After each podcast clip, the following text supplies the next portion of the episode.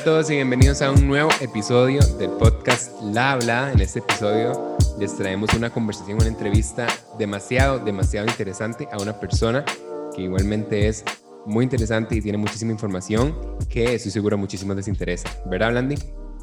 Así es, Roy. Y la verdad, Roy y yo estamos súper emocionados porque escuchen este capítulo, porque este capítulo, doña Ineke Hessing fue súper amable de acompañarnos y contarnos un poco sobre lo que es ser gerente del país en Microsoft.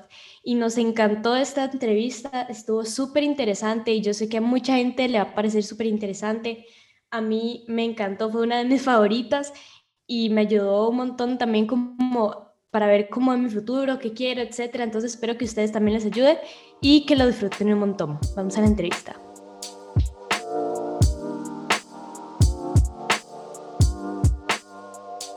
Bueno, ahora nos acompaña doña Ineke Hessing, que es la gerente del país en Microsoft Costa Rica. Entonces, doña Ineke, muchísimas gracias por acompañarnos hoy. No, más bien muchas gracias a ustedes por la invitación, súper contenta de poder participar. Muchas gracias. Sí, doña Ineke, agradecerle eh, estar aquí con nosotros. Y bueno, para empezar, empecemos de su formación académica. Cuéntenos un poco cuál ha sido su formación académica. Sí, perfecto. Bueno, les cuento, yo salí eh, del colegio hace muchos años, ahí en el 91 salí del Country Day School y no sabía qué estudiar. En ese momento eh, no tenía muy claro si quería irme por una carrera de publicidad o por una carrera más de administración. Entonces me tomé como tres meses tipo sabático donde tomé cursos de fotografía y cursos más eh, relacionados al arte. Y en ese tiempo tomé la decisión de empezar ambas carreras. Entonces empecé administración y publicidad a la misma vez. Eh, y cuando iba avanzando en la carrera, eh, después de año y medio de llevar ambas carreras, decidí que realmente donde quería enfocarme era la administración porque combinaba mercadeo, finanzas, manejos de negocios, operaciones y procesos y me permitía mucha versatilidad. Entonces eh, decidí estudiar administración de empresas con énfasis en mercadeo, eh, luego con comunicación. Y eh, entré a trabajar en una empresa que se llamaba en su momento BASF, que es una empresa de, químicas, y estuve ahí como asistente mercadeo quizás tres años, mientras estaba en la universidad y también en paralelo con este trabajo de asistente mercadeo. Después de ese trabajo, entré a una empresa de telecomunicaciones como gerente de mercadeo, donde me tocaba liderar todo el proceso de diseño de campañas publicitarias, toda la estrategia de mercadeo hacia clientes, tanto consumidor final como empresarial. Aprendí muchísimo en el manejo de presupuestos. Estuve ahí un par de años y luego entré a McCann Erickson, donde de hecho el papá de Jime fue mi jefe y estuve como ejecutiva de cuenta eh, de Microsoft. Estuve ahí nueve meses eh, en, en, McCann Erickson llevando, de hecho solo estuve eh, llevando la cuenta de Microsoft, nunca tuve la oportunidad de conocer otras cuentas de su momento. Y ahí desarrollé también mucho conocimiento por la tecnología. Siempre desde que estuve en el ámbito de telecomunicaciones y después ese, en ese puesto en, en, en me atrajo mucho lo que la tecnología podía lograr, la innovación, el, el mundo cambiante que la tecnología aportaba. Entonces, al estar ya como ocho o nueve meses en Macan, eh, se abrió una posibilidad de participar en un proceso como gerente de producto en Microsoft. Esto fue allá en el año 2000. Em, y bueno, participé en el proceso y entré en la posición a finales del 2000 como gerente de producto. Eh, en ese momento era Office 2000 y Windows 2000, imagínense ya hace bastante tiempo. Eh, y desde ese entonces, pues he ido desarrollándome en diferentes posiciones, tanto en mercadeo como de ventas y operaciones en Microsoft, hasta hoy en día, pues que, que estoy en esta posición como gerente de país, con un, con un gran equipo, pues que es el que realmente eh, inspira a, a, a, muchos líderes en la organización a seguir trabajando y apoyando. Y la, la, siguiente pregunta, bueno, ya más o menos la respondió, pero digamos, ¿cómo, ¿cómo fue el camino hacia la gerencia de Microsoft Costa Rica? Claro que sí. Bueno, eh, como les comentaba, yo entré en una posición de mercadeo como gerente de producto y estuve navegando en el mundo de mercadeo durante quizás los primeros cinco años. Después eh, decidí, en Microsoft hay mucho apoyo en términos de cuáles son los siguientes pasos que una persona quiere tomar, hay opciones de tener lo que se llaman mentorships o tener como executive sponsors que van apoyando la carrera de uno. Eh, claro, está también en, en, uno mucho tomar liderazgo y ser bien intencional y propositivo en comunicar cuáles son las posiciones que uno está interesado en ocupar. En, en, también uno estar en control del desarrollo de esos skills, tanto lo que llamamos habilidades blandas como, como los hard skills, que hacen falta para seguir creciendo. Y esas son conversaciones que yo tenía en constancia con mi jefe, con mis mentores. Y eh, entré en el mundo de ventas. Estuve en el mundo de ventas durante quizás tres o cuatro años, eh, conociendo mucho los procesos de principio a fin, de distribución. Eh, nosotros en Microsoft, en Costa Rica, nuestra operación está más orientada, eh, si bien tenemos el, el, mundo de consumidor final, está mucho más orientada a un mercadeo y ventas hacia empresa, ¿verdad? Lo que llamamos B2B. Em, entonces estuve aprendiendo muchísimo de, de, cómo trabajar a través de nuestros socios, un modelo de distribución, las necesidades de nuestros clientes. Y luego pasé al mundo de operaciones. Eh, digamos, que lo, que se llama el, back office, el behind the scenes, qué pasaba detrás, cómo eran los ritmos de negocios, cómo se conectaban los equipos de ventas eh, y finanzas y operaciones a las prioridades del negocio, a poder establecer foros donde se alinearan las prioridades de, de la operación, donde se pudieran también conectar a las oportunidades de mercado, a las necesidades de los clientes. Entonces estuve ahí algunos años y luego eh, volví a saltar a mercadeo, porque la verdad que, que en mi sangre siempre ha, corrido este, este, esta pasión por, por el marketing. Y tomé la posición de eh, Marketing and Operations Director. Ahí era una combinación de, de, todo lo que era la estrategia, el diseño de campañas, eh, tanto digital, que en su momento era menos del 30% y el 10, 100% de lo que se hace en mercadeo, como presencial a través de socios y con clientes y fui muy intencional en querer ir aprendiendo eh, por, por, por, esa eh, eh, posibilidad de apoyar a Costa Rica en todo su proceso de digitalización y transformación, en ir aprendiendo qué se necesitaba para ser gerente de país. Entonces, con mis mentores y mi, mi jefe en ese momento, incluso con la persona que era gerente de país en su momento, les comenté sobre mi interés y que en conjunto fuimos desarrollando las destrezas que considerábamos nos hacían falta fui haciendo un proceso de lo que se llama shadowing, ¿verdad? Que es acompañamiento a, esta persona que ocupaba el rol en diferentes reuniones con clientes estratégicos, con el sector público, eh, para yo ir aprendiendo esas destrezas y en el momento pues que se diera la oportunidad tener la, la opción de participar por, por, la posición. Entonces, bueno, esto se dio ya hace quizás más de año y medio, eh, se me dio la oportunidad y aquí ya estoy pues eh, contenta porque es un rol donde puedo no solo impactar las operaciones, el performance de, Microsoft como tal, pero también puedo impactar a mi país, que es Costa Rica, desde muchos ángulos, ¿verdad? Desde el ángulo de la diversidad y la inclusión, desde el ángulo de educación, eh, en diferentes comunidades, eh, así que realmente es, es algo que, que, me hace muy orgullosa y, y, de nuevo tengo un equipo que me acompaña y me inspira todos los días porque son los que realmente llevan gran liderazgo en el trabajo que hacemos en el país.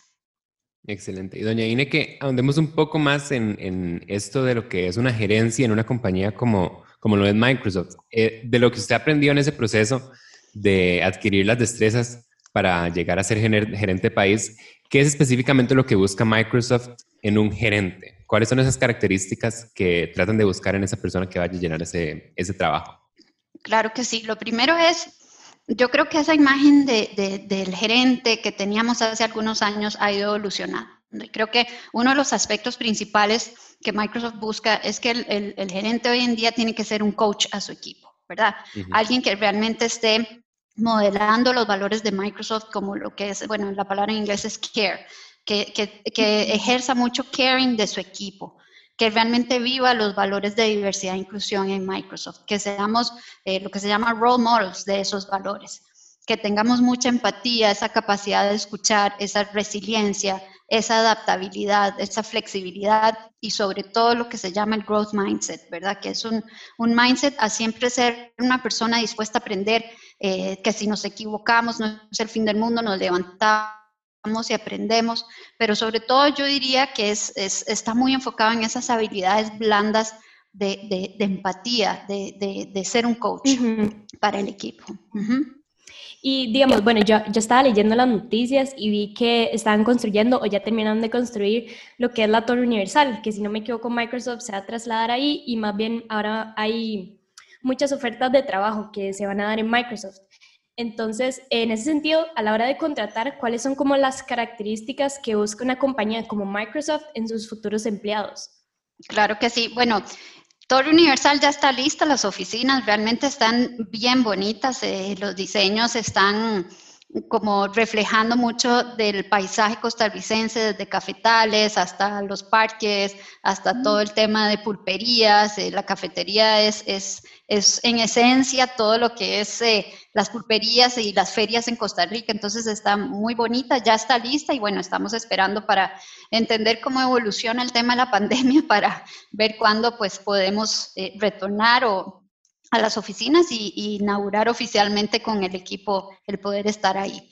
Em, la pregunta, Jime, era eh, sobre los empleos que se están dando. En su mayoría son roles bastante técnicos, ¿verdad? Los que se están abriendo. Entonces sí se busca un, complemento de estas habilidades blandas que comenté, sobre todo ese growth mindset, em, pero muchas también habilidades eh, técnicas, eh, carreras generalmente en ingeniería industrial, en ingeniería eh, de sistemas, mecatrónica. Son carreras muy técnicas las que están buscando para esas posiciones porque en este momento en su mayoría lo que está abierto son ese tipo de perfil. Pero sin duda, aparte de tener estos títulos universitarios, se busca mucho es, esas habilidades blandas en la persona toma de decisiones, eh, convicción, liderazgo, criterio, eh, que puedan, hoy en, hoy en día el mundo de las decisiones es muy data driven, ¿verdad? Entonces tenemos que tener esa capacidad de análisis y de tomar eh, decisiones con base en, esa información, en esa data que, nos, que podemos extraer de los diferentes dashboards que a través de, nuestra tecnología tenemos. Y doña Ine, que usted mencionó que dentro de, la, dentro de los valores que, que, promueve Microsoft en sus empleados, uno de ellos es la inclusión y la diversidad. Entonces, háblenos un poco de usted como gerente y, bueno, Microsoft Costa Rica en general, ¿cuáles son los esfuerzos que ha hecho la compañía para promover esos valores de inclusión y diversidad en el entorno laboral?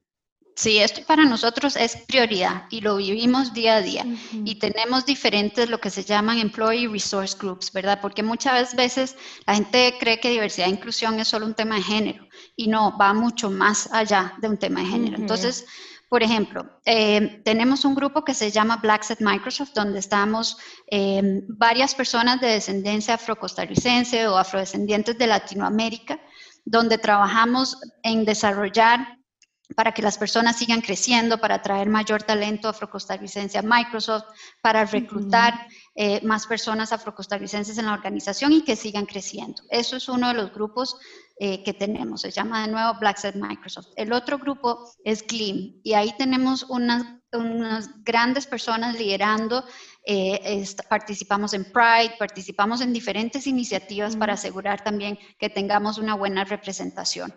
Eh, tenemos otro grupo que se llama Disabilities, donde tenemos personas y aliados también con personas con necesidades o capacidades especiales. Y tenemos el grupo de Women at Microsoft, que quizás es lo que más tradicionalmente se ve en el país, ¿verdad? Este, grupos de, de mujeres apoyándose a mujeres a crecer. Una de las iniciativas que tenemos dentro de este grupo de mujeres es el Red Shoe Movement, que es un programa que promueve que las mujeres apoyen el crecimiento de otras mujeres. Entonces, por ejemplo, cuando promueven a una mujer, sonamos la campana y todo el mundo celebra. Pero de nuevo, esto es más allá que Women at Microsoft. El, grupo de GLEAM, de Blacks at Microsoft, de Disabilities, tiene muchos aliados. Yo, por ejemplo, soy parte del grupo de Blacks at Microsoft, de GLEAM, y nos gusta muchísimo el tener esos aliados que nos ayuden a ser vigilantes, que se cumpla siempre con la inclusión, que se tome en cuenta, que se participe, que se desarrolle el talento eh, y, que realmente se vivan estos valores de diversidad e inclusión en Microsoft. Nosotros internamente queremos reflejar en nuestra organización lo que es la población allá afuera, ¿verdad? Y la verdad me parece súper chida porque, digamos, em, es algo que yo he visto tal vez más como empresas como en algo como Silicon Valley, pero tal vez en Costa Rica es algo que todavía no sé mucho y es algo que las empresas deben implementar mucho para que los empleados se sientan cómodos en su espacio de trabajo. Exactamente. Definitivamente. Y bueno, la siguiente pregunta era, bueno, de hecho, em, yo en lo personal eh, quiero estudiar como administración, enfocándome en marketing y también algo de comunicación. Entonces, digamos, yo en el futuro, si me veo trabajando en una empresa grande como sería Microsoft o algo así, me gustaría mucho. Entonces, como mujer, ¿qué consejo le daría a aquellas aspirantes de posiciones similares a la suya en una empresa? Sí, claro que sí. Bueno, yo creo primero uno no puede perder su esencia, ¿verdad? Porque muchas veces eh, tratamos de reflejar un tipo de liderazgo que no necesariamente sea el nuestro natural. Y yo creo que el mantener esa esencia, esa transparencia, esa forma genuina de liderar es lo que la gente valora. Entonces, uno, mantener esa esencia. Segundo, estar muy claro y muy intencional en hacia dónde quiero llegar, cuál es ese norte que tengo y quizás se puede dividir ese norte en el corto plazo y en el mediano plazo, ¿verdad? Corto plazo, eh, no sé, de los tres próximos años después de haberse graduado de la universidad y largo plazo de tres a diez años. Y eso implica que yo voy a poder hacer como un análisis de cuáles son las destrezas que yo necesito para llegar a ese norte, tanto mis destrezas, lo que se llaman los soft skills como los hard skills, ¿verdad? Y, ser muy intencional y tener eh, personas que, puedan apoyar en ese proceso de crecimiento. Yo, yo pienso que yo tuve la bendición de tener excelentes mentores en mi carrera, aún los tengo, que me han ayudado a crecer, a darme retroalimentación que valoré muchísimo, súper transparente. Y, y, cómo uno toma la retroalimentación y construye sobre eso es, es importantísimo. Entonces creo que es, es, conlleva mucho intencionalidad de parte de uno en saber desarrollar esas destrezas. Por ejemplo, el, el que yo tenga una carrera hoy en día debe estar complementada con que yo esté clara que tengo destrezas de liderazgo, destrezas de resiliencia o, que pueda trabajar en equipo, colaboración, que pueda manejar información para tomar decisiones, ¿verdad? Eh, que, que, tenga esa mentalidad de, de, crecimiento, que aprenda de los errores y construya sobre eso. Entonces, es muy importante tener eh, eso claro y contar con el apoyo de, personas como mentors que me ayuden en ese camino. Doña Ine, ahora movámonos un poco a lo que es el contexto, ¿verdad? Que, que todo el mundo está eh, sintiendo lo que es la pandemia. Cuéntenos un poco de cuáles han sido los esfuerzos o qué rol ha tomado Microsoft Costa Rica en este contexto de pandemia. Sí, bueno, definitivamente eh, todos vivimos momentos difíciles, ¿verdad? En nuestro caso en Microsoft eh, hubo un cambio inmediato de prioridades donde todo el equipo nos volcamos en un instante, dejamos lo que estábamos haciendo y nos volcamos a atender lo que era prioritario para nuestros clientes, que era establecer un, un, un, modelo de teletrabajo para su equipo de trabajo. ¿Qué implicó eso? Que nosotros eh, estuvimos, nosotros y nuestros socios, nuestros canales de ventas atendiendo las necesidades puntuales de cada uno de nuestros clientes para habilitar Teams, por ejemplo, para ayudarlos en que pudieran establecer un ambiente de teletrabajo en forma segura. Cada uno de nuestros clientes nos comentó sus diferentes necesidades, escenarios, cantidad de empleados que tenían que llevar a un modelo de teletrabajo. Entonces, nos desbordamos en ir a establecer esos modelos de teletrabajo en los clientes. Internamente para nosotros quizás fue más fácil porque somos una empresa de tecnología y ya veníamos haciendo teletrabajo. Nosotros tenemos un modelo de flexibilidad donde incluso lo practicábamos de una a dos veces por semana, entonces ya nosotros fue, como dicen, plug and play. Pero sí hubo un cambio en las prioridades del equipo para ayudar a que nuestros clientes pudieran ir a un, modelo de teletrabajo rápidamente. Incluso una de las historias que más nos enorgullece fue el trabajo que hicimos con el Ministerio de Educación, donde a través de un trabajo muy fuerte de colaboración con, con, el, con el MEP, e incluso con, con, el ICE, que nos apoyó también en, en la parte de adiestramiento a profesores, se hizo una capacitación de más de 750 mil personas en un muy corto plazo y se llevó Teams a gran cantidad de estudiantes en áreas remotas, a todos los estudiantes de las escuelas públicas en Costa Rica. Y eso es algo que no todos los países pueden decir que durante la pandemia gran parte de, la educación pública siguió. Así que esto nos hace muy, muy orgullosos. Y ya para cerrar con la entrevista, eh, la última pregunta que tenemos es, eh, ¿cuál es su consejo para aquellas personas que este año se están graduando como nosotros y que buscan llegar a trabajar en compañías como Microsoft? Bueno, primero, eh, es una generación que, que, llevo en el corazón, que es una generación que iba a inspirar y estoy segura que nos ha inspirado a todos nosotros como padres de familia. Les ha tocado un año complicado y todos de alguna forma han puesto ese grano de arena por seguir adelante, por adoptar la nueva realidad, por aceptar muchas de las cosas que tenían como expectativas de este año eh, y, tener esa esperanza, ¿verdad?, de, lo que van a crecer ustedes, cada uno como personas de los aprendizajes de este año, por más duro que sea. Así que lo primero es felicitaciones y de verdad que ustedes son inspiración para muchos y todos nosotros como padres de ustedes los llevamos en el corazón, a veces hasta pues siente uno como esa nostalgia de, lo que han dejado de vivir, pero por otro lado, eh, estoy segura que sin duda será de mucho crecimiento de aprendizaje para, para ustedes y lo llevarán siempre eh, eh, en, en, como cada uno de ustedes va a ser, pues. Entonces, em, en adelante creo que muchas veces decimos, bueno, no estoy claro que voy a estudiar, ya me voy a graduar. creo que uno tiene que no tomar eso tan a la ligera o con tanta presión cada escenario es diferente, ¿verdad? Pero si necesitan tomarse el tiempo para realmente estar seguros de lo que quieren hacer, no, le pondría tanta presión a ese tema. Eh, o sea, si ustedes dicen, bueno, voy a tomarme tres meses para realmente saber qué quiero estudiar, muchos ya saben que quieren estudiar. Otros dicen, bueno, voy a esperarme cinco meses o voy a tomarme un año sabático. Eh, yo creo que mientras eso nos dé claridad y nos haga crecer en, madurez de lo que realmente queremos en la vida, nos va a ayudar en esa dirección al compromiso que vamos a tener en la carrera que, queremos estudiar. Entonces, lo primero es eh, ese aspecto, ¿verdad? De, que no se sientan eh, como agobiados si no están claros en qué quieren estudiar y si empiezan una carrera que no les guste, ojalá eh, como familia puedan tomar la decisión si es oportuno para ustedes el poder cambiar o, no en su momento.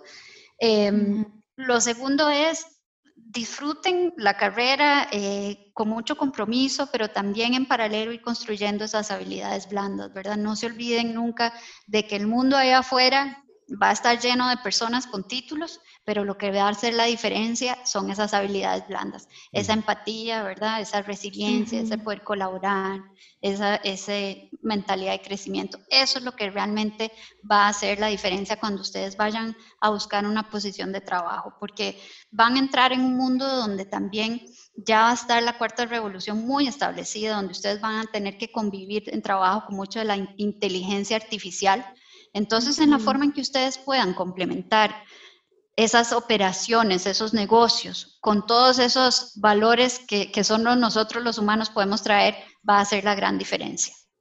Sí, no, de verdad, doña Ine, que agradecerle. Yo creo que eh, es de, de, mi opinión y de muchísimos que Microsoft es una de las compañías más emocionantes. Yo creo que esa es la palabra, de las más emocionantes que trabaja ahorita y pues la entrevista ahora que, que, no, que nos otorga, yo creo que estableció eso como, como un hecho definitivo. Entonces, Dino, agradecerle, doña Ine, que por A ustedes, más bien. Muchas gracias, más bien a ustedes. De verdad que un honor.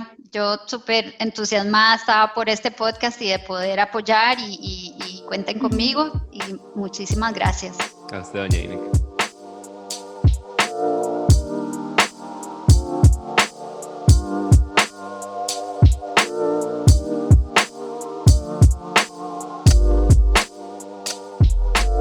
Bueno, esa fue la entrevista con Doña Ine que esperamos que la hayan disfrutado bastante.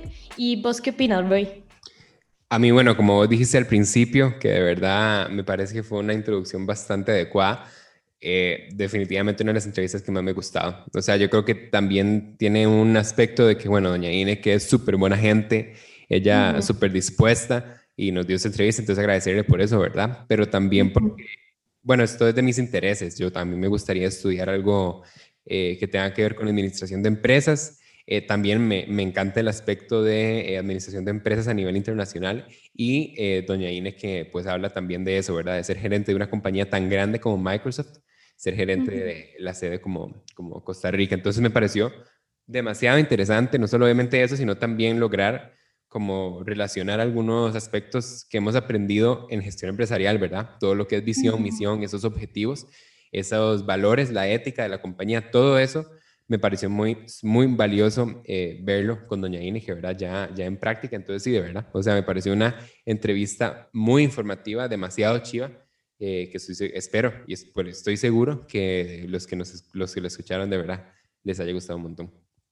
Sí, a mí en lo personal, algo que me gustó mucho es que habláramos como en la forma que Microsoft está involucrándose con lo que es... Em, poder eh, tener la inclusión de diversidad en su ambiente de trabajo. Eso me pareció súper interesante. Em, yo creo que es algo muy importante en estos momentos y que compañías tan grandes como Microsoft estén pensando en esas cosas me parece muy interesante y también esto es debido al trabajo que ha hecho Doña Ine en la empresa. Entonces, la verdad, eh, me pareció muy chiva, y, pero también en general de todo lo que hablamos me gustó mucho y estoy súper feliz con esta entrevista. Estoy segura que Ray también y espero que ustedes también la hayan disfrutado mucho. Entonces, reitero que muchísimas gracias a Doña Inike, si nos está escuchando, que estamos muy agradecidos por darnos la oportunidad de tener esta entrevista. Y por último, no se olviden de seguirnos en Instagram como The Highlight Anglo. Ahí siempre estamos subiendo actualizaciones sobre cuándo subimos episodios o cuando pedimos información que quieran saber sobre algún episodio. Entonces estén atentos a nuestro Instagram y ya saben que cualquier cosa que nos quieran comunicar, sean preguntas, sean comentarios, estamos súper abiertos a escucharlos. Entonces también muchas gracias por todo el apoyo que siempre nos dan con el podcast y nos vemos la próxima semana. Hasta luego.